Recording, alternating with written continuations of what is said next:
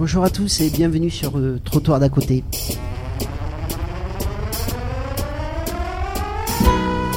Le social est-il un marché prometteur? Bicorps, entrepreneuriat social, contrat impact social, investissement social, le social est mis à toutes les sauces du monde de la finance. L'entreprise s'intéresse au public vulnérable et bouscule les fondements de nos politiques sociales. Comprendre cette nouvelle réalité, nous recevons aujourd'hui Nicolas Duvou, professeur de sociologie à l'Université Paris 8. Avec lui, nous ferons un pas de côté pour évoquer les oubliés du rêve américain avant d'envisager de nouvelles pistes de réflexion pour réduire les inégalités sociales. Durant cette émission, vous retrouverez le Juillet de Julien Pernaud, la chronique de Dôme, le carnet sonore d'Hervé Lode. À la technique et à la réalisation, Nathalie Aubry, Julien Pernaud, Christophe Roqueplom. Aux questions, Dominique de Pléchien, Hervé Lode et Eric Santamaria. Le trottoir d'à côté de l'émission, enregistré depuis l'ETSUP à Paris, c'est parti.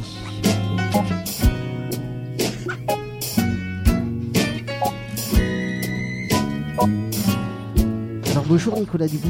Bonjour. Alors merci d'avoir accepté notre invitation. Alors vous venez de publier un que sais-je sur les inégalités sociales. Et vous avez également écrit en 2015 un livre sur lequel nous allons revenir dans la première partie de, de cette émission, Les oubliés du rêve américain, philanthropie, État et pauvreté urbaine aux États-Unis, publié aux éditions du PUF.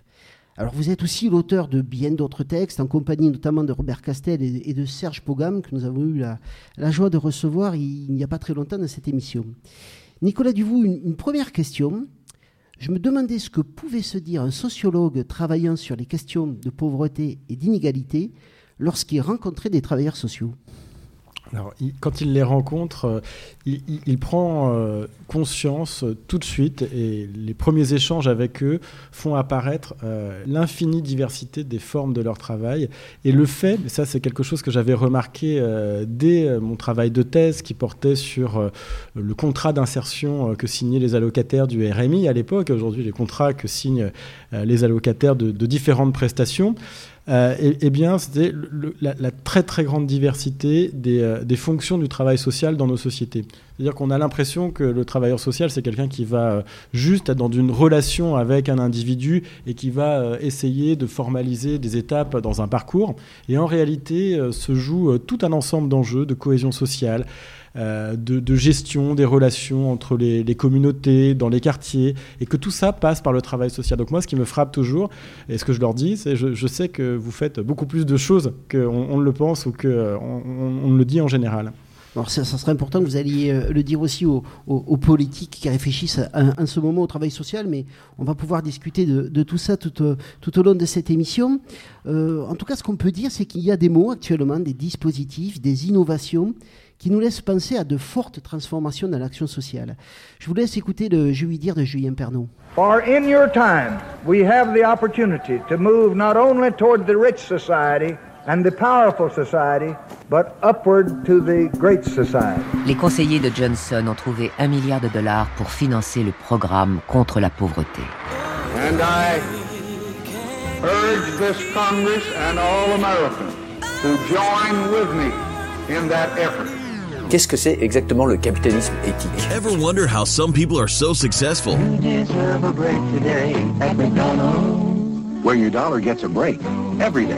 Le fait d'impliquer ses collaborateurs, ses clients, voire ses actionnaires dans des actions. Alors moi j'aime bien le terme d'intérêt général, pour les anglo-saxons ça veut rien dire, mais disons philanthropique, au profit du bien commun, immanquablement, celui qui agit dans ce sens reçoit en retour une satisfaction qui peut être plus simplement morale, elle peut être simplement éthique. McDonald's Big Mac. Je crois que les, les présidents et les directions d'entreprise doivent véritablement faire leur cette politique de mécénat.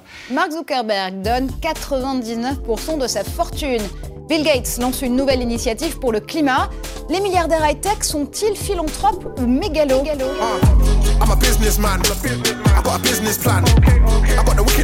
L'homme le plus riche de la planète, devenu héros de l'humanitaire et de la générosité. Nous estimons que les énormes gains que j'ai tirés de la direction de Microsoft doivent retourner à la société. Essayer de la rendre plus égalitaire afin d'améliorer la vie des gens. Et leur fondation distribue plus d'argent qu'aucune organisation internationale. Oui, nous avons de grands rêves. Nous sommes toujours très ambitieux dans tout ce que nous entreprenons. Zuckerberg reste convaincu que Facebook va supplanter la puissance publique et résoudre les problèmes de l'humanité. Je pense que nous avons une responsabilité morale de réorienter nos investissements. Beaucoup de gens ont pensé que c'était cynique, juste un moyen de se refaire une image. Ça choque toujours quand on apprend que le même vous vend vos clopes et votre chimio. C'est un peu embêtant. Mettre, l'économie au service, du social. Dans l'économie traditionnelle, la rentabilité se mesure en termes de profit. Dans l'économie sociale, elle se mesure par l'amélioration de la qualité de vie d'une communauté, plutôt que le profit à tout prix. C'est la personne à tout prix. L'innovation sociale qui devrait faire du bruit, le gouvernement l'a lancée hier, ça s'appelle les contrats à impact social. Et si cela risque de faire du bruit, c'est parce que c'est une idée tout droit tirée de chez nos voisins libéraux anglo-saxons. C'est la déclinaison française de Social Impact Bonds. Le contrat à impact social est une nouvelle approche de financement des associations qui permet au pouvoir public de faire des économies et à des investisseurs de soutenir des projets d'innovation sociale.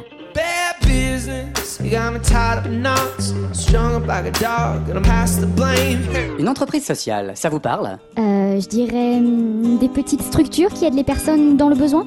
Oui, mais pas seulement. Les entreprises sociales concilient efficacité économique et intérêt général. L'ESS, ça te dit quelque chose? Non? En fait, ESS, c'est pour économie, sociale et solidaire. La loi de l'ESS permet à des structures capitalistiques de s'inscrire dans le périmètre de l'économie sociale. Comment préserver l'intérêt général et s'assurer qu'on ne verra pas apparaître une hiérarchisation des priorités et des défis sociaux en fonction de la logique de rentabilité du marché L'entreprise pour gagner de l'argent et sociale pour vivre dans un monde avec moins d'inégalités, plus de partage de valeurs et d'écoute sur le monde. L'ESS fait partie de la solution et là, c'est que le début. Qu'est-ce que c'est exactement le capitalisme éthique et on goûte encore plus ce que disait Albert Einstein. Il ne faut pas compter sur ceux qui créent les problèmes pour les résoudre. Oui, vous aimez bien ça. Amen. Hein ah, j'adore ça. Bien, ça me paraît très concret. Allons manger. Beaucoup de choses qui sont dites dans ce petit son, Nicolas Duvaux. Bah, bah oui, en, entre les extraits euh, qui, qui, évoquent euh, la guerre à la pauvreté qui avait été menée par, euh, par John Johnson. Kennedy et, et, Lyndon Johnson dans les années 60, jusqu'à premier son de voilà le premier son que vous avez vous avez passé jusqu'au contrat à impact social qui vont inscrire dans la législation française des éléments qui sont inspirés de programmes anglais et aussi australiens ou américains. Il y a, il y a, il y a toute une, une, une évolution de nos sociétés qui se donne à lien.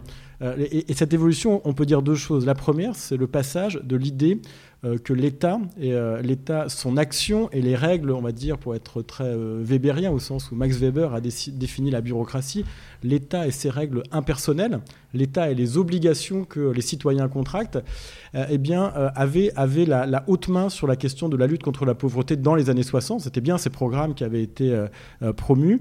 Et 30 ans plus tard, ce sont des acteurs de marché de marché qui vont euh, avoir euh, la prérogative euh, d'impulser des initiatives pour lancer ces, actions. Donc il y, a deux choses. C'est d'abord en, en 30-40 ans, le déclin de la légitimité de l'État au profit des acteurs de marché. Et ça, c'est absolument incontestable. et le deuxième point, c'est qu'il faut le mettre en relation avec le fait qu'on a changé de société. Dans les années 60, non seulement l'État est légitime à intervenir, c'est peut-être le moment de son, de son apogée, et aujourd'hui c'est beaucoup moins évident. Mais euh, à l'époque, dans les années 60 ou encore 70, les personnes qui concentrent de la richesse, de la fortune, payent des impôts à une hauteur considérable. Et aujourd'hui, c'est beaucoup moins vrai. Donc ils ont beaucoup plus de ressources. La concentration des ressources au sommet de la société eh ben, va donner en quelque sorte une plus-value morale à ceux qui détiennent. Pour le dire comme notre président, ce sont les premiers de cordée à qui on demande d'exercer des responsabilités. C'est vous qui en avez parlé en premier. Hein mais euh, on va revenir sur tout ça, on va déplier tout ça tout au long de l'émission. Mais Hervé a une première question. Oui, pour démarrer, Nicolas Debout, comment définir, dans tout ce contexte historique, un philanthrope? Un, philanthrope, c'est quelqu'un qui va se saisir à partir de ses moyens privés, et par moyens, il faut entendre évidemment les, moyens financiers, mais aussi des moyens d'expertise, des moyens de connaissance ou des réseaux sociaux, la capacité à, avoir accès à des hommes politiques, par exemple, pour obtenir des, transformations réglementaires ou, ou, ou législatives. C'est un acteur privé qui va se saisir de problèmes d'intérêt général problème de bien commun, et qui va mettre en place des instruments pour apporter des réponses euh, à, ces, à, ces, questions. Donc la philanthropie, bah, c'est le fait d'avoir une action. Alors euh, en France, l'intérêt général, il est, il est, défini vraiment de manière extrêmement large, à but éducatif, humanitaire, enfin, environnemental. environnemental, voilà. On peut presque tout, tout, faire rentrer dedans, le soutien à des musées, enfin, voilà. Euh, et avec des, des, des, des moyens privés.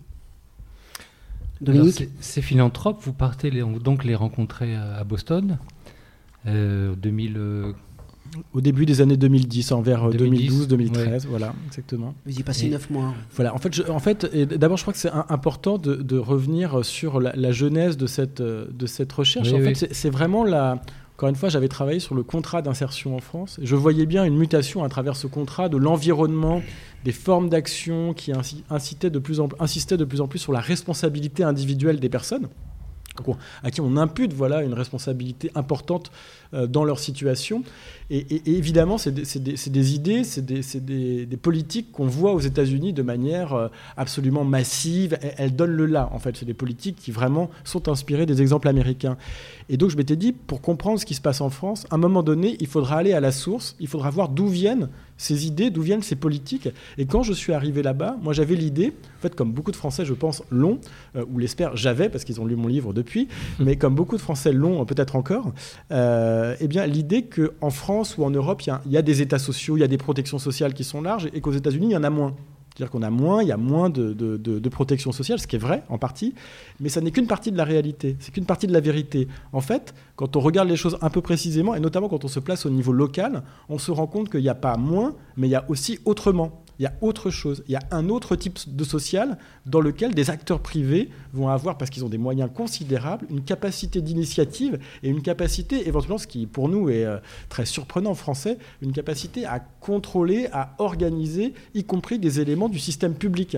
Je prends juste un exemple, et pour être précis, je pense que c'est intéressant d'être précis. Mark Zuckerberg, le, le, le, patron de Facebook, a lancé un grand programme de rénovation du système éducatif d'une ville du nord-est des États-Unis qui s'appelle Newark. Si vous aimez les, romans de Philip Roth, par exemple, ils se passent tous à Newark, donc voilà, on connaît cette ville quand on a lu ses romans. Eh bien, il a entrepris, avec euh, le soutien de, de, politiques locaux, eh bien, il a entrepris de transformer radicalement la structure du système éducatif dans la ville. Et en fait, ça c'est extrêmement intéressant. C'est-à-dire qu'on a un philanthrope, un acteur privé qui n'a, à ma connaissance, euh, pas de diplôme, euh, pas de diplôme et en, pas de légitimité en, démocratique de mandat, pour le faire. Aucune légitimité démocratique, aucun mandat, et qui va avoir la capacité d'initiative suffisante pour, pour produire une réforme de l'ensemble du système éducatif.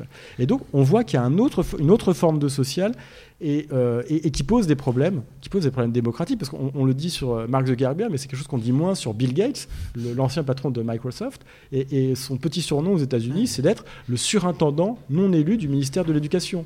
Pourquoi? Parce qu'il prend des décisions qui impactent mmh, tous les lycéens, mmh, tous les collégiens, mais il n'a aucun mandat. Alors, votre, votre... Oui, Dominique? Non, Je me demandais si vous étiez missionné, missionné pour partir là-bas. Alors missionné, bah, comme, financé, comme, comme tout bon chercheur. financé par une fondation. Hein. Ah, ah, écoutez, en partie. Euh, mais si, c'est ça, c'est ça, c'est ça, c'est ça, ça, la complexité. C'est ça le trait de génie de notre société, c'est qu'elle vous met dans des situations où vous êtes obligé d'avoir des mécènes privés pour mener des enquêtes de ce type, avec une liberté intellectuelle, je dois le dire, euh, totale. Euh, mais en gros, euh, ce qui m'intéressait, c'était de, de, comprendre ce qui s'est passé en matière de lutte contre la pauvreté aux États-Unis, en matière d'investissement voilà, social et aussi de ces formes de travail communautaire qu'on voit euh, dans l'affiliation la, la, de Saul Lanitsky, tout ce qu'on appelle l'empowerment, et de voir qu'est-ce que, ça, qu'est-ce que ça donne sur le terrain. Parce que c'est bien beau d'en avoir une image très générale, mais qu'est-ce que ça donne concrètement? Et donc, bah, j'ai fait, comme on dit euh, vulgairement, un tour de table où euh, la CNAF a, a, a, accepté de soutenir la démarche parce que ça l'intéressait. Il y a beaucoup de choses qui sont tournées. Ça va là aussi nous rappeler des, pré des préoccupations françaises, mais c'est pas un hasard sur la pauvreté des enfants. Évidemment, quand on parle de pauvreté des enfants, et on en parle depuis quelques jours, c'est un logiciel qui sonne très libéral. Les enfants pauvres, ce sont les pauvres méritants, parce qu'ils n'ont pas commis de, de forfaits comme éventuellement les, pauvres adultes. Donc la, CNAF était intéressée. La CNAF, vous pouvez nous dire? La Caisse nationale des allocations familiales, oui. pardon, euh, une institution académique quand même, euh, et, une, euh, et, et, une fondation privée qui est la fondation Caritas France, qui est donc une émanation du secours, du secours catholique. Alors ce, ce travail sur les oubliés du rêve américain, c'est une étude ethnographique sur l'action d'une fondation philanthropique. Vous l'avez appelée la Fondation pour le rêve américain. C'est un nom fictif mais qui tombe bien parce que c'est aussi ce qu'ils essaient de véhiculer. euh, qui entreprend de déstigmatiser un quartier paupérisé de, Boston. On va, revenir sur tout ça et on va commencer à y revenir avec Dominique qui s'est penché sur votre travail et va faire un retour de ses lectures. C'est la chronique de Dominique.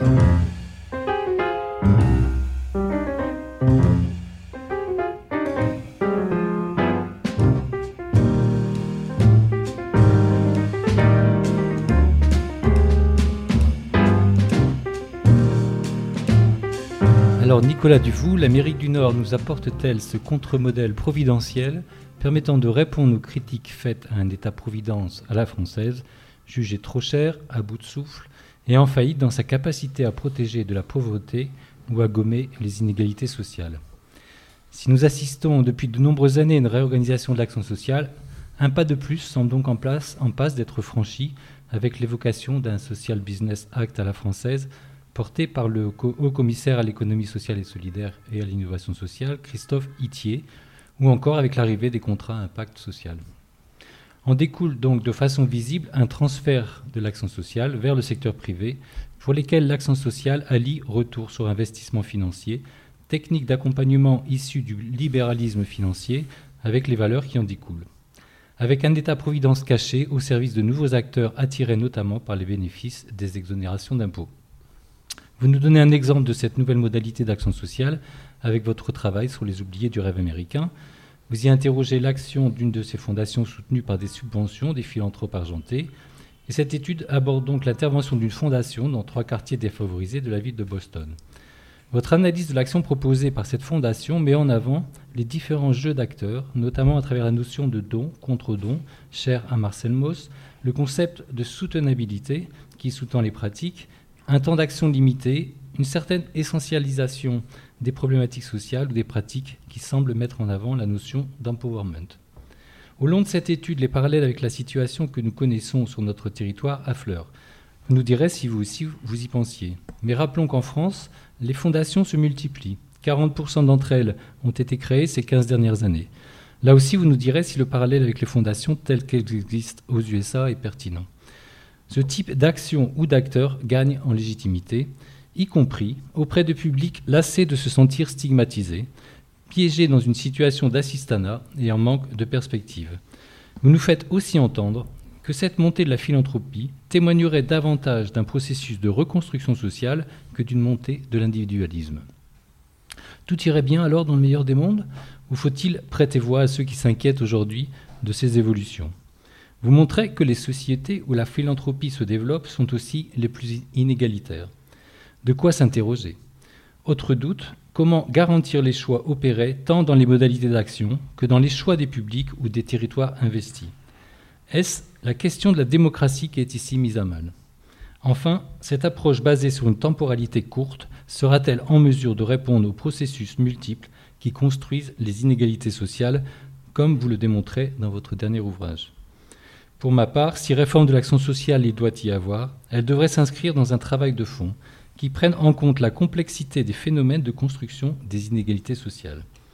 Et je retiendrai en particulier celui d'accentuer les politiques qui soutiennent dès le plus jeune âge l'accès à de véritables conditions égalitaires d'accueil, de valorisation et d'éducation, constructives d'individus confiants et créatifs, suffisamment armés pour affronter ensemble et non les uns au détriment des autres les nombreux défis d'un vivre ensemble à l'échelle d'une planète de plus en plus fragilisée.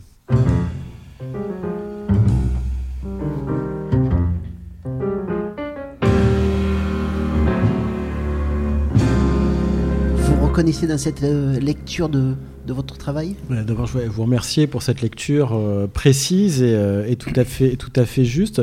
Je voudrais simplement euh, évoquer très brièvement deux points. Le, premier, c'est que effectivement, j'avais en, allant aux États-Unis des préoccupations très françaises à l'esprit. Et en même temps, je, pense qu'il y a une certaine, une certaine raison à dresser ces parallèles parce qu'effectivement, on voit des éléments du modèle américain être importés. On l'a vu avec le discours sur l'assistanat. Ça, c'est quelque chose qui était assez étranger à la culture politique politique et sociale française, et qui là pour le coup est directement euh, venu euh, d'une transposition de, de discours tenus outre-Atlantique. On le voit avec l'hybridation du monde financier et du monde de l'action sociale. Donc il y, a des éléments. Et en même temps, et en même temps, j'ai envie de dire parce qu'on dit et en même temps de nos jours, et en même temps, il faut il faut il faut quand même à, garder le sens des proportions, c'est-à-dire que aux États-Unis, les dons aux associations et aux fondations, c'est plus de 350 milliards de dollars par an. Chez nous, c'est entre 3 et 5 milliards. Euh, les inégalités sociales sont beaucoup plus élevées aux États-Unis encore que, chez nous. Donc la France, et c'est ça le paradoxe, elle, conserve encore un certain nombre de garde-fous, même si idéologiquement, on sent qu'elle est orientée vers un modèle qui produit des effets délétères. Et donc moi, ce qui m'intéressait, c'est de comprendre, et c'est ça l'objet euh, majeur du livre, en fait, c'est un ouvrage de sociologie quand même, avant tout, l'objet, c'était de comprendre comment et pourquoi, chez certains habitants de ces quartiers défavorisés, des quartiers noirs et latinos très ségrégés euh, et très pauvres, euh, comment et pourquoi certains, certains habitants de ces quartiers pouvaient adhérer très profondément à ces acteurs philanthropiques qui leur vendaient le rêve américain euh, qui leur était inaccessible. Et là, je crois qu'il y, a des transformations, des représentations de soi, des manières de se vivre et de se penser en société qu'on va retrouver en France d'une autre manière. Oui, parce que c'est ce qui est très marquant dès le début de, votre, de, votre livre, et, vous vous en cachez pas, c'est que c'est ce paradoxe que, que vous venez d'évoquer, c'est-à-dire que vous nous dites que les fondations philanthropiques contemporaines participent de la légitimité des inégalités dont elles entreprennent de combattre les effets. Alors Bruno Gassio, dans le Je lui dire de, de, Julien Pernaud, euh, disait euh, c'est un peu le vendeur de cigarettes euh, et, et, de chimio en même temps. Est-ce que Comment on gère ce, paradoxe-là? Ben, ben, C'est le, paradoxe d'une société qui a donné la légitimité à agir contre euh, les principaux fléaux de la planète ou des pays à des acteurs en raison de leur succès économique. Ce que disent Gates et Zuckerberg, et il faut l'entendre, je pense qu'il faut, pas, faut prendre ce discours très au sérieux, parce que ne serait-ce parce qu'il produit des, des, effets aussi chez nous, ils disent c'est parce qu'on a réussi en tant qu'entrepreneur qu'on est à même de réussir dans le social là où tout le monde échoue. Et ce faisant, ils, construisent une légitimité qui est d'autant plus forte que, bah voilà, vous l'entendez comme moi tous les jours, eh bien, l'action publique, euh, les, prestations sociales, ça peut être les APL, le RSA, toutes les prestations sociales sont considérées comme défaillantes. Euh, et, et, à mon avis, le constat est faux de dire il n'y a pas de défaillance de ces prestations sociales. En France, elles arrivent à contenir, à résorber en grande partie la pauvreté. Donc on, a un diagnostic erroné, mais qui est évidemment très orienté idéologiquement. Alors après, là où j'essaye, euh, Robert Castel, euh, puisque vous l'avez cité, donc je vais, le citer aussi, euh, disait toujours, quelque chose qui est très important, il faut se méfier des généralisations. Par exemple, il avait horreur du discours qui disait c'est la précarisation généralisée, c'est l'horreur économique. Et Dieu sait qu'il a travaillé sur ces questions de précarité de précariat. Mais il disait euh, si on dit ça, on confond tout et on s'interdit de porter un diagnostic précis sur les questions. Et de fait, euh, parler de précarisation généralisée dans une société comme la France, où les trois quarts des salariés sont engagés en CDI, ça avait du sens. De, de rappeler que le problème, c'est la mise à l'écart de certains. Ce n'est pas la précarisation de tous. Et de la même manière, sur les questions d'investissement social, par exemple, moi, cette question m'intéresse beaucoup. Pourquoi? Parce que eh, c'est une question qui nous incite à regarder du côté des modèles de l'Europe du Nord et qui nous incite à dire qu'est-ce que c'est qu'une société qui arrive à, rentrer dans des éléments qui me semblent quand même assez incontournables de la modernité économique, quoi qu'on en pense, la flexibilité de l'emploi, etc., qui arrive à construire des garde-fous collectifs pour éviter que flexibilité égale précarité? Que le fait d'être une famille monoparentale vous enferme dans la pauvreté et enferme vos enfants. Donc il y a des idées, il y a des solutions. C'est ça qui m'intéresse dans l'investissement social. C'est cette prise en charge, comme vous l'avez dit, des jeunes enfants pour éviter que dès l'entrée dans les premiers, euh, les premiers euh, éléments du système éducatif, bah, on ne constate que des différences qui vont s'élargir. Donc c'est ça le point, mais évidemment, en même temps, comme beaucoup de bonnes idées, on les voit utilisées euh, de manière euh, euh, très, superficielle et, avec une volonté bah, de, délégitimer les prestations sociales plus classiques. Et donc c'est ce qu'on voit aujourd'hui quand on parle d'investissement social. Investir dans les enfants, ça veut dire on va baisser les prestations qui solvabilisent les parents de ces enfants. Or, les enfants pauvres, vous le savez comme moi, ce ne sont jamais que des enfants qui vivent dans des ménages dont les revenus sont bas. Et donc il y, a, là quelque chose, pour répondre à votre question, il y a là quelque chose qui est de l'ordre de je vous apporte à la fois euh, la cigarette et la chimio. Hervé Oui, retournons un instant aux États-Unis et sur votre en même temps. Vous notez que le retour en force des fondations philanthropiques aux États-Unis, c'est d'une part les années 80 avec Reagan, et d'autre part, les, les 1996 avec Bill Clinton, un républicain, réforme. un démocrate, des réformes qui peut-être sont d'essence différentes. Alors, au-delà de la, légitimation des acteurs parce qu'ils ont réussi, c'est quoi les valeurs euh, que porte ce type de philanthropie? Et c'est quoi la vision des inégalités sociales et de leurs sources? Oui. Alors, la, la vision des inégalités sociales et de leurs sources, c'est pour ça que la, la référence euh, que j'ai faite au, au discours du président et au premier de cordée était tout sauf anecdotique dans mon esprit. C'est-à-dire que la- On a l'impression qu'on reçoit des messages euh, euh, semaine après semaine pour nous faire entrer dans cette on- manière de penser. On reçoit des messages. Et ces messages, ils ont un sens très simple. C'est de dire que la source des inégalités, enfin, si le sociologue vous parle, il vous dira, bah, c'est des positions sociales, des positions de classe. Euh, Dis-moi quelle est la profession de ton père et je te dirai qui tu es. Euh, les appartenances de genre ou ethno-raciales, c'est tout ça qui constitue la composition familiale, c'est tout ça qui constitue les inégalités. Mais là, on est dans un discours dans lequel la, cause des inégalités, en même temps que la responsabilité des riches, c'est ça que les deux sont liés, c'est ça que j'essaie de faire dans le livre, c'est de relier la responsabilité des riches au discours qu'ils tiennent sur les pauvres. C'est de dire, ce qui va sortir les pauvres de la pauvreté, c'est de changer d'état d'esprit.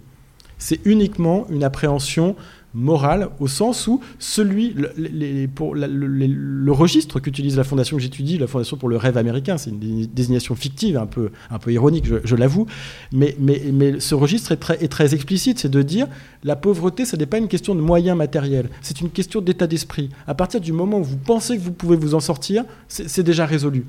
Et, donc, et, ça- je crois que c'est quelque chose qui relève en fait de la représentation de soi, de la même manière que quand on dit aux riches, euh, vous avez des responsabilités envers euh, ceux qui sont les plus pauvres, eh ben quelque part, vous, vous, vous- ancrez ou vous véhiculez l'idée que, on pourrait le dire simplement, la solidarité, c'est quelque chose qui tient d'abord à l'état d'esprit et à la bonne volonté de s'en sortir pour les pauvres, d'aider ceux qui sont un petit peu euh, en arrière pour les riches. Alors justement, parmi cette idéologie qui soutient la- l'action des, des fondations et, et les pratiques, il y a le concept de soutenabilité. Est-ce que vous pourriez nous aider à bien le comprendre, ce concept? Oui, ça c'est un élément aussi très important que j'a- j'ai découvert euh, euh, voilà, là-bas, hein, je j'en avais pas connaissance avant, et pourtant c'est un concept qui est très très utilisé dans les politiques d'aide au développement. En Afrique, Les ONG en dans Afrique, les, oui. les ONG, voilà, oui, dans, dans tout un tas d'autres pays. L'idée de la soutenabilité, c'est de dire on ne va pas donner d'aide aux gens, on ne va pas donner de- de- d'aide aux gens euh, si euh, il n'y a pas une capacité de la. D'abord, si, si, la, si les idées ne viennent pas des gens eux-mêmes. C'est-à-dire que, en, fait, si vous, vous êtes un technocrate ou un, un responsable associatif qui dit bah, pour sortir les gens de ce quartier de leurs difficultés, il va falloir faire ça, c'est pas- dans le cadre. L'idée, c'est que c'est les gens eux-mêmes qui doivent trouver les solutions. Et ensuite, il faut que, une fois qu'on a donné l'argent, une fois qu'on a aidé, euh, le fondateur, tel un démiurge, puisse se retirer et laisser la communauté euh, donc euh, reproduire elle-même euh, l'action qu'on lui a apportée de l'extérieur. Et donc il y a toute une alchimie où des, des- donateurs, des fondateurs vont venir vous dire voilà j'ai un concept. Vous allez vous réunir, vous allez faire des choses, et une fois que vous aurez intériorisé le concept, qu'on aura trouvé chez vous le leader qui va apporter ça, nous on va se retirer. Comme une technologie. C'est une technologie de pouvoir, pour le dire avec les termes de Michel Foucault, mais c'est une technologie de pouvoir extrêmement intéressante parce qu'elle a cette caractéristique de placer euh, la responsabilité dans les mains des communautés elles-mêmes. Alors, ça ne produit pas d'effets euh, qui sont euh, ceux attendus, c'est-à-dire quand on regarde que ce soit les, les gens à Boston qui sont aidés par les fondations, qu'on regarde les gens qui sont aidés par les grandes ONG en Afrique, en fait, on se rend compte que les gens vont d'une association à l'autre. Donc, euh, il y a une, une espèce de dépendance qui se crée envers ces acteurs qui disent on ne restera pas et on financera pas, euh, on ne financera pas le fonctionnement, mais juste l'investissement des, euh, des associations, par exemple.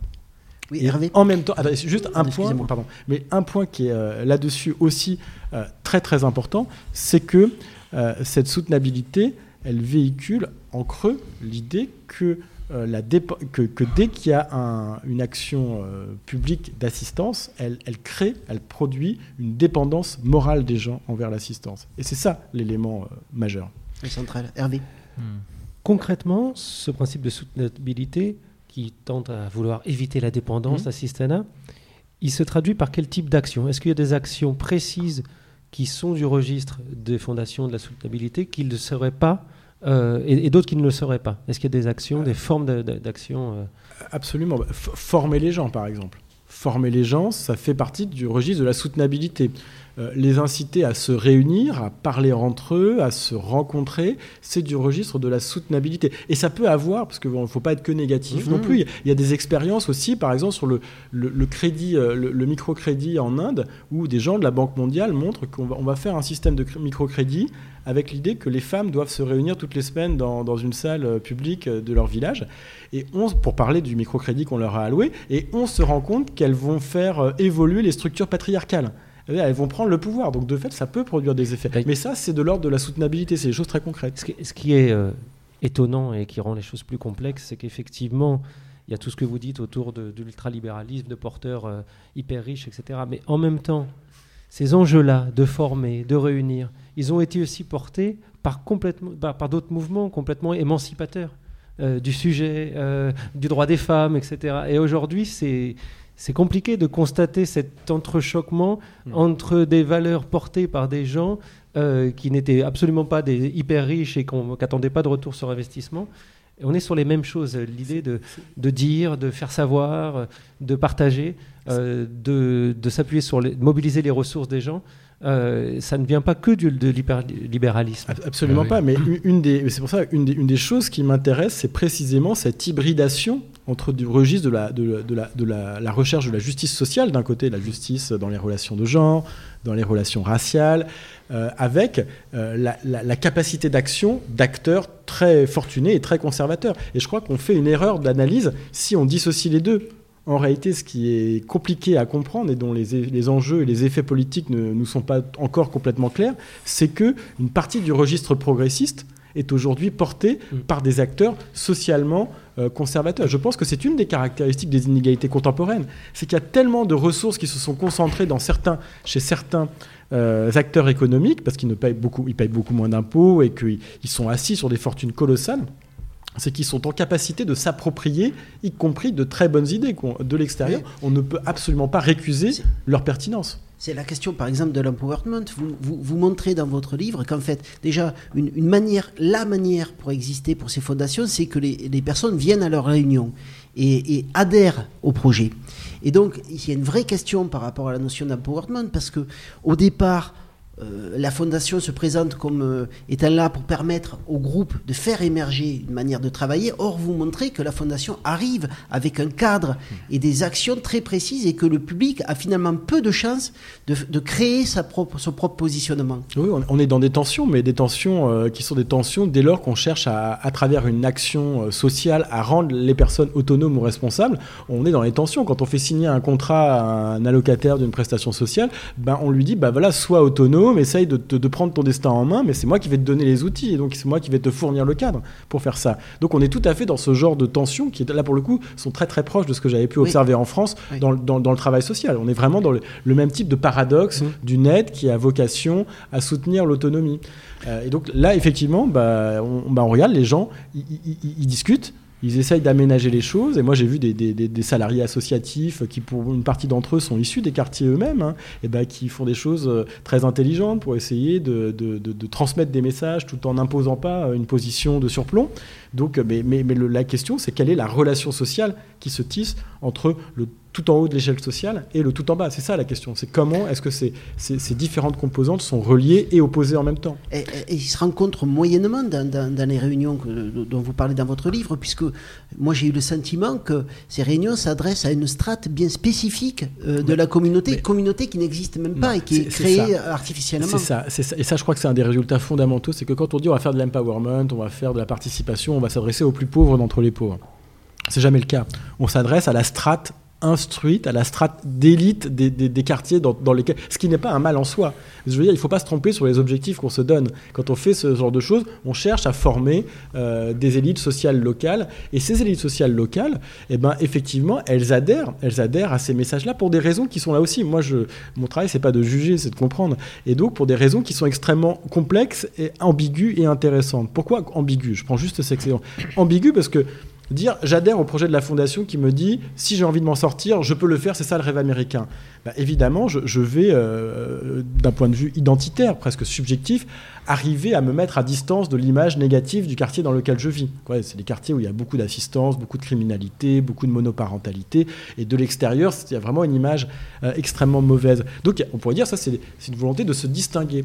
Et en même temps, pour ces gens-là, qui sont en partie euh, parfois les enfants, au sens très littéral, de gens qui ont, qui ont participé au mouvement des droits civiques, ils se souviennent que dans les années 60, dans le quartier où j'ai étudié, eh bien, il y a eu une manifestation qui a viré à l'émeute euh, des maires qui demandaient à être traités dignement par les travailleurs sociaux et à qui on a évidemment envoyé la police. Donc, si vous voulez, quand, des Noirs euh, disent, en fait, voilà, euh, ce message qui me valorise, ce message qui fait de moi un acteur de la société, c'est un message évidemment un petit peu démagogique, mais c'est un message qui en même temps résonne profondément parce que la fréquentation des institutions, la fréquentation des institutions est une expérience de l'humiliation. Et là, je crois qu'on a quelque chose de très profond à apprendre et à comprendre pour les évolutions de la société française. Pour une partie de la société française, la, relation de base avec les institutions scolaires, policières, juridiques, judiciaires, ou de l'enfance, de, l'aide sociale à l'enfance, pour ne prendre que quelques exemples parmi d'autres, c'est une relation de domination et d'humiliation. Et donc évidemment, ce sont des gens qui vont être réceptifs à des messages de ce genre. Mmh. Et ça, il faut le prendre très au sérieux. Oui, bien sûr. Nicolas Duvou, vous êtes, vous êtes donc revenu des États-Unis Vous êtes Jusqu'à preuve du contraire. Et est-ce qu'à la fin de cette expérience, vous aviez le sentiment d'une dépolitisation de l'intervention sociale, comme vous le craignez au départ de votre recherche, ou alors vous avez participé à une action civique authentique et, et génératrice d'identité positive, pour reprendre vos mots? Vous êtes rentré comment de cette expérience? Ben, Les deux. Euh, je me suis dit, les structures du pouvoir démocratique aux États-Unis euh, sont vraiment en cours de transformation profonde. Euh, quand on voit ces philanthropes qui sont en capacité d'impulser avec à une telle échelle des programmes, on se dit, il y a quelque chose qui se joue au niveau du pouvoir. je veux dire, aujourd'hui, sous la présidence Trump, les, porteurs du message progressiste, c'est qui? Si, Sinon Mark Zuckerberg. Voilà, il va falloir se poser ces questions. Et dans, une société, dans des sociétés européennes qui se tournent qui se replient sur elles-mêmes. Le Royaume-Uni, euh, la France, à bien des égards, sont des sociétés qui se retournent, qui se replient sur elles-mêmes. Qui sont les porteurs d'un message, on va dire, cosmopolite, internationaliste bah, Des personnes qui sont euh, ces philanthropes, en capacité de se projeter. Donc, donc euh, c'est très ambigu. Euh, parce que j'ai rencontré des gens dans les quartiers qui sont des gens euh, formidables. J'ai rencontré des salariés associatifs qui m'ont appris un monde de l'intervention sociale qui n'est pas du tout le même qu'on a en France. Et je rebondis sur ce que vous disiez. Vous disiez, bah, vous avez vu, euh, pas, l'individualisme, mais une autre manière de faire société. bah, ça, ça m'a beaucoup frappé. Le travail social aux États-Unis, il est beaucoup plus collectif qu'en France. On prend les gens, on les réunit, et on dit, bah voilà, il y a un côté débrouillez-vous, mais il y a un côté aussi, on va travailler ensemble. Et vos questions, elles sont, euh, elles sont, ce sont des questions collectives. Et ça, c'est quand même des choses qu'en France, euh, alors je sais bien qu'on parle de l'intervention collective et que les États généraux du travail social ont insisté sur cette question, mais c'est quand même encore des choses qu'on a à découvrir et à apprendre. Et, là, on a peut-être bah, quelques leçons aussi à retirer, ne serait-ce que parce que dans la plupart de nos villes, euh, les élus qui sont assis sur ce qu'on pourrait appeler la démocratie représentative et la légitimité de la démocratie représentative bah, récusent toute légitimité aux associations ou à ceux mmh. qui portent les voix au nom d'une démocratie plus participative. Vous parlez aussi du volontarisme de la société américaine. Alors, volontarisme, c'est dans un sens bien précis. C'est que alors, pour nous, volontarisme, c'est volontarisme politique. Hein. C'est voilà, je veux, ou euh, je, je, je, fais, je, veux, il exécute. Enfin, c'est la vision euh, du pouvoir très personnel qu'on a en France. C'est pas du tout ça que j'ai à l'esprit. Quand je parle de volontarisme, c'est l'idée que plutôt, pour comprendre, encore une fois, la société américaine, et aussi, ça c'est important, pourquoi je vais travailler là-dessus, c'est parce que vous avez plein de gens qui, dans les années 2000 notamment, avaient écrit des livres, Jacques Donzelot, euh, Hugues Lagrange, Alain Ehrenberg, qui comparaient la France et les États-Unis, qui nous disaient, regardez comme les États-Unis sont beaucoup plus individualistes et au fond beaucoup plus modernes que nous qui travaillait sur la notion de la culture aussi. Absolument. Et donc moi je suis allé voir là-bas euh, et, ce que je vois c'est que c'est pas du tout une société individualiste. C'est une société volontariste au sens où euh, l'individu ce n'est pas quelque chose qui se détache du collectif. Moi, je, rentre chez moi, je ferme les, les, portes et les fenêtres, je suis un individu, je suis protégé. Là-bas, l'individu, c'est le point de départ de la vie sociale. Et donc, on rentre dans des liens de manière euh, plus volontaire avec les autres. Et ces liens associatifs, euh, électifs, etc., et ces liens, ils vont structurer ma participation à la société. Et donc, en fait, quand on compare nos sociétés européennes et la société américaine, on n'a pas des sociétés euh, très collectives et une société individuelle. On a une société dans laquelle le collectif s'impose à l'individu c'est nos sociétés, et une, des sociétés dans lesquelles le collectif est structuré autour de l'individu. Et ça, ça a des effets très concrets. La philanthropie, c'est quoi? Ben, C'est le fait que quand vous êtes un super riche aux États-Unis, vous avez le sentiment que vous devez faire autre chose, que vous achetez des yachts ou, euh, ou, des voitures de luxe ou des tableaux, vous devez participer, rendre à la collectivité, et donc y, agir dessus. Et donc ben, ça, c'est quelque chose d'extrêmement profond. Ça a des effets mmh. très concrets. Alors Nicolas Duvaux, sous l'impulsion notamment du Britannique Sir Ronald Cohen, euh, qui porte le rêve d'une révolution philanthropique sur notre continent, des groupes de travail sur l'investissement à impact social se sont mis en place dans divers pays, dont la France, avec la bénédiction de l'Europe. Une première conséquence de ces groupes de travail est l'arrivée des contrats à impact social dans l'Hexagone. Je vous propose de commencer à réfléchir à la question de, de l'avènement du modèle de l'investissement social avec le carnet sonore d'Hervé. Le carnet sonore. Mon carnet, mon dictaphone. Carnet sonore. Décider de ne jamais adhérer à un discours sans faire l'effort de le comprendre. Le carnet sonore oui, donc c'est grâce à Laurent Gros, qui est juriste en droit privé, spécialiste de l'économie sociale et solidaire, notamment du, du, droit des sociétés coopératives, qu'on va poursuivre avec vous la réflexion quant à l'émergence possible d'une philanthropie à la française, qui viendrait peut-être supplanter l'ESS euh, qui voyait à peine le jour hein, juridiquement. Donc c'est rare qu'une fois n'est pas coutume, on, a une entrée euh, juridique aujourd'hui. Donc euh, Laurent Gros est en pointe et en veille euh, sur les questions actuelles et il observe et il analyse deux formes juridiques très en vogue, semble-t-il, au gouvernement actuellement, mais à ces jours inconnus en droit français, la fondation actionnaire et les bicorp. Donc dans un premier temps, je lui ai demandé de me définir la fondation actionnaire. L'idée, c'est d'avoir des, euh, des, fondations qui détiennent des entreprises. Donc le but cette fois-ci n'est pas un but de mécénat, n'est pas un but philanthropique, mais un but, on dirait, industriel ou commercial, puisque donc l'idée, c'est de détenir une entreprise grâce à une fondation. Alors quel, quel est l'intérêt? C'est que ben, une fondation, elle est non opéable, non délocalisable. Hmm. Donc on ne peut pas euh, rapidement ou facilement la déplacer. Et donc, euh, ce sont des structures qui seront, euh, qui reposeront sur un actionnariat qui sera assez stable, assez solide. Et on a quelques exemples euh, en Europe de, structures comme telles qui fonctionnent très bien. On peut parler de Bosch, on peut parler de Rolex, on peut parler d'IKEA, de Carlsberg, enfin voilà, tout un ensemble de, de, grandes sociétés européennes qui sont détenues par des fondations. Alors, l'impact pour moi, enfin Ikea, Bosch, euh, Carlsberg, sans vouloir leur faire trop de pub, je voyais peu l'impact possible sur euh, la détention de l'économie sociale et solidaire. Il nous répond. Oui, on pourrait effectivement changer de structure de détention. Ça pose une première question comme celle-ci. C'est euh, oui, la détention peut évoluer. On pourrait imaginer, je ne sais pas, je pense à un groupe comme SOS par exemple, qui pourrait détenir des structures non plus sur la méthodologie actuelle qu'ils ont, mais via, par exemple, une fondation actionnaire. Euh, et je pense que c'est des réflexions qu'ils ont au, sein de ce, type de groupe. Donc on voit que les, très grands groupes d'action sociale aujourd'hui pourraient euh, prétendre à ce type d'organisation. Le, le, second objet juridique sur lequel je suis revenu avec eux, c'est la Bicorp. Et ils nous en dit plus. La Bicorp, c'est une entreprise, tout ce qui est le plus classique, tout ce qui est le plus traditionnel, D'ailleurs, pour les bicorps qui sont constitués euh, aux États-Unis, pour certaines, elles peuvent être cotées en bourse. On dirait presque que c'est le, capitalisme traditionnel finalement, mais qui en plus de son objet social, industriel ou commercial, ajoute un, objet social cette fois, une utilité, un intérêt social. C'est un statut qui est déjà reconnu aux États-Unis dans différents États, qui existe déjà en Angleterre, qui existe euh, aussi en Italie sous différentes formes première entreprise à avoir obtenu le label Bicorp aux États-Unis, c'est Danone. Ah euh, l'actuel ministre du Travail, c'est l'ancienne DRH de chez Danone. Donc on, voit que le, gouvernement actuel risque de, de, réfléchir très sérieusement et très rapidement à cette question. Moi, la question, c'était aussi de ne pas être dans une, posture manichéenne et c'était de voir un peu quelles peuvent être les conséquences vertueuses de cette euh, responsabilité sociale des entreprises. Bah, essentiellement, par exemple, c'est que si l'entreprise a, produit à vendre, mais elle va faire attention aux conditions de production, par exemple. Elle fera attention à ce que la matière première euh, vienne de, tel ou tel endroit, que, ce soit un matériau durable, que euh, le rapport par rapport aussi aux salariés sera, sera différent. On ne va pas simplement réfléchir en termes de performance financière on réfléchira aussi en termes de performance sociétale, environnementale, euh, et aller plus loin que le, que le, simple business.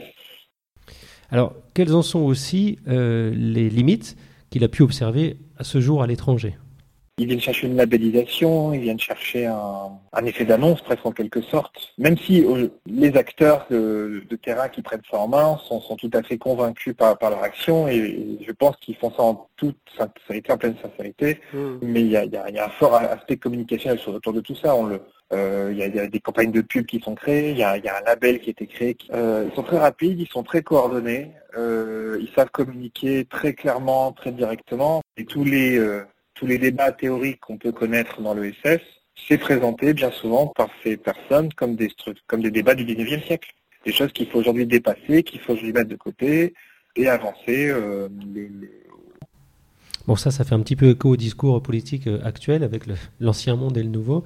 L'idée, c'était aussi qu'il nous explique la différence alors avec le système associatif et coopératif actuel ça un peu réduire le champ du, social et le champ du médico-social ou sanitaire, culturel, etc. à un simple, simplement à l'activité. On les réduit finalement à leur utilité sociale. Alors, euh, alors qu'il n'y a pas que ça, puisque quand on parle d'associatif, quand on parle de coopératif, euh, on fait participer les parties prenantes. Les usagers sont, euh, sont, sont, sont parties prenantes, les clients éventuellement sont parties prenantes, les salariés bien souvent le sont aussi. Donc il y a une véritable démarche d'inclusion qui présente en ESS, qui n'est pas le cas ici. Voilà, donc pour conclure euh, ce, carnet sonore, il m'a aussi dit qu'on n'était pas. Euh, moi, je me disais, demain, ça arrive.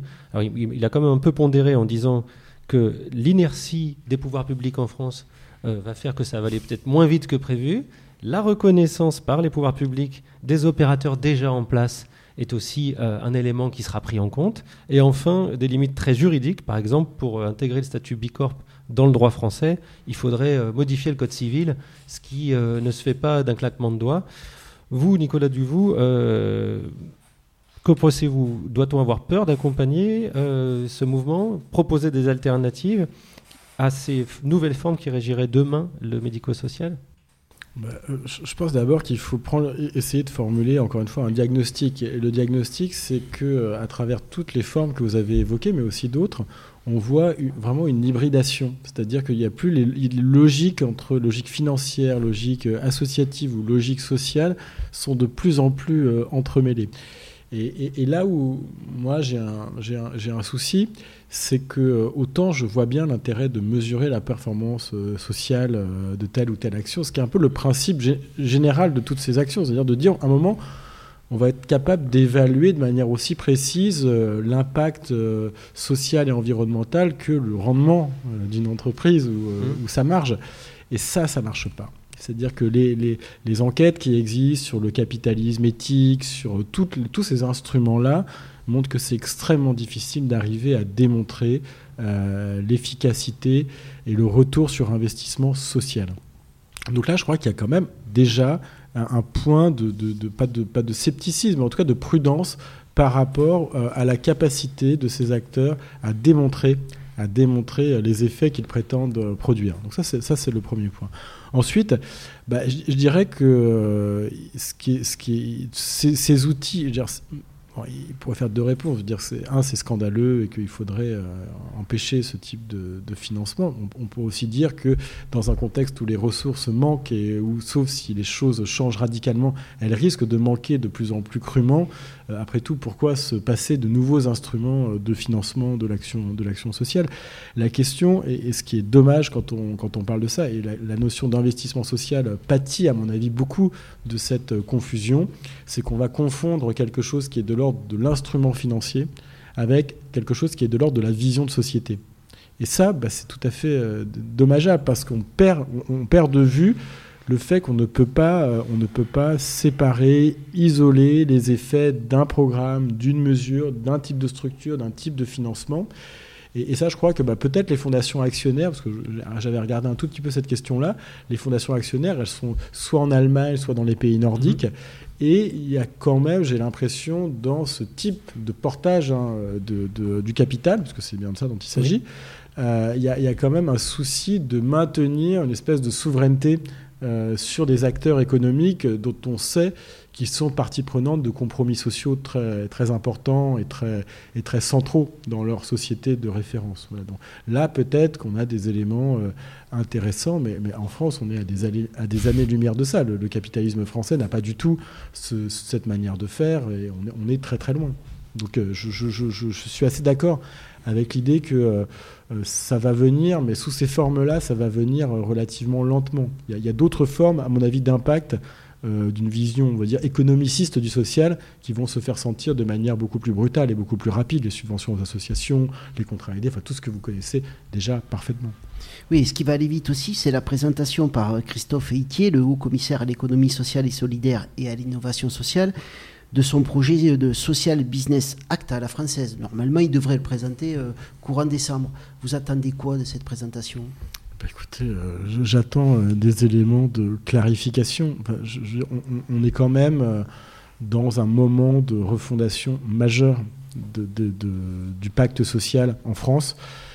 Je veux dire, si on prend au sérieux le gouvernement, le Code du travail a été transformé, l'assurance chômage va être transformée, le système des retraites va être transformé. Euh, moi, ce que, je souhaiterais, c'est qu'on m'explique quelles sont les nouvelles relations entre, par exemple, euh, l'État, les collectivités locales et les associations. Qu'on me dise quels instruments, en fonction de quelle mission pour chacun de ces acteurs. C'est ça que j'attends, c'est une clarification de ce type-là. Parce qu'on a un modèle très cohérent qui est en train de se construire, réforme après réforme. Je veux dire, euh, dans dix ans, quand on écoutera l'archive de cette émission, on se dira tiens, elle a été enregistrée et diffusée pile entre euh, la réforme du Code du travail et la réforme de l'assurance chômage, qui est en train de changer, mais radicalement, les formes d'organisation de notre société, à mon avis.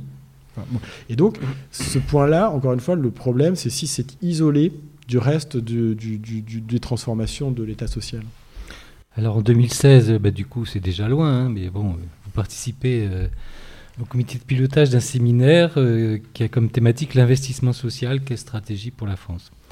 Et euh, vous vous interrogez, vous l'avez notamment fait dans votre livre publié en 2012, le le nouvel âge de la solidarité sur l'avenir de l'État-providence, en plaidant pour un renouveau de la protection universelle. Du coup, quelles sont selon vous les, zones d'amélioration de notre modèle euh, social? Qu'est-ce qui serait nécessaire pour combattre les inégalités sociales euh, en ce 21e siècle déjà bien entamé? Est-ce que par exemple l'action dans les pays nordiques peut-être une, voie de, réflexion? Alors c'est d'un niveau euh, tellement peu ambitieux que j'ai presque honte de le dire, mais je, vais le dire quand même. le premier objectif, malheureusement, c'est d'appeler à ne pas trop casser ce qui existe parce que c'est ça quand même le, principal enjeu actuellement, euh, que ce soit le secteur associatif et ses sources de financement, que ce soit les résister, ne pas résister, mais en tout cas, euh, en tout cas, euh, ne, pas ne pas céder trop vite à un discours qui nous dit c'est la catastrophe absolue et intégrale et ben, notre, modèle social est en faillite. Je ne crois pas. Voilà. ça c'est très très simple. Par contre, il a des zones, il a des zones de, de fragilité, il a des zones de vulnérabilité et à mon avis pour ça que quelque part, même à minima, j'adhère à, l'idée d'investissement social, c'est à dire on a des zones d'intervention sur la petite enfance, sur les gardes, avec tous les effets positifs qu'elles peuvent produire de socialisation pour les tout petits enfants de milieux populaires, pour euh, les femmes qu'elles vont euh, en, quelque sorte euh, pas libérer, mais en tout cas ça va leur donner une assise sociale qui, sera, qui, est importante pour les familles monoparentales. Encore une fois, 40% d'entre elles sont pauvres dans la France euh, d'aujourd'hui. Euh, donc on, a des, on, a des, zones, on a des zones de, fragilité extrêmement intenses. Et pour revenir sur cette question des inégalités, dans un sens plus large, bah, je pense qu'il faut aussi qu'on prenne très au sérieux les autres types d'inégalités qui ne sont pas seulement les inégalités de position sociale. Il y a des inégalités qui sont liées à l'appartenance euh, ethno-raciale l'accès au logement. des, formes de discrimination qui ont des effets très précis sur euh, l'accès au logement, l'accès à l'emploi, l'accès à tout un ensemble de biens. Et je crois qu'il ne faut pas prendre ça de manière triviale, c'est absolument fondamental. Et surtout, il ne faut pas considérer que si on prend ces questions-là au sérieux, on va en revenir, on va donner moins d'importance à la question euh, des inégalités sociales euh, telles qu'on les entend traditionnellement. Je veux juste un exemple qui est tout bête, mais encore une fois, euh, les retraites des femmes sont beaucoup moins importantes que les retraites des hommes. Pourquoi? Parce qu'il y a des compromis de genre, des compromis asymétriques, inégalitaires, qui sont installés et qui sont euh, structurés dans notre État social. Et c'est ces compromis-là qu'il faut changer. Vous, reprenez la complexité, euh, chère à Castel, que vous évoquiez tout à l'heure. Juste une, une, petite dernière question. Dans 10 ans, c'est encore des, des, travailleurs sociaux qui vous poseront des questions ou ça n'existera plus? Mais si, ça existera encore. On les appellera peut-être pas comme ça, c'est ça. D'accord. Le trottoir d'à côté restera le trottoir d'à côté. Merci beaucoup, Nicolas Dubout, d'être venu nous, nous voir. Je rappelle euh, votre dernier livre, euh, Les inégalités sociales, paru, euh, euh, que sais-je. Et puis Les oubliés du rêve américain, philanthropie, État et pauvreté urbaine aux États-Unis, aux éditions PUF. On a largement questionné durant cette émission. Merci beaucoup. C'était le trottoir d'à côté l'émission. Vous retrouvez cette émission et toutes les autres sur notre site. Je vous dis à très bientôt et ça fait du bien de se parler. Bien, ça me paraît très concret. Allons manger. De McDonald's. Il y a des questions ouais.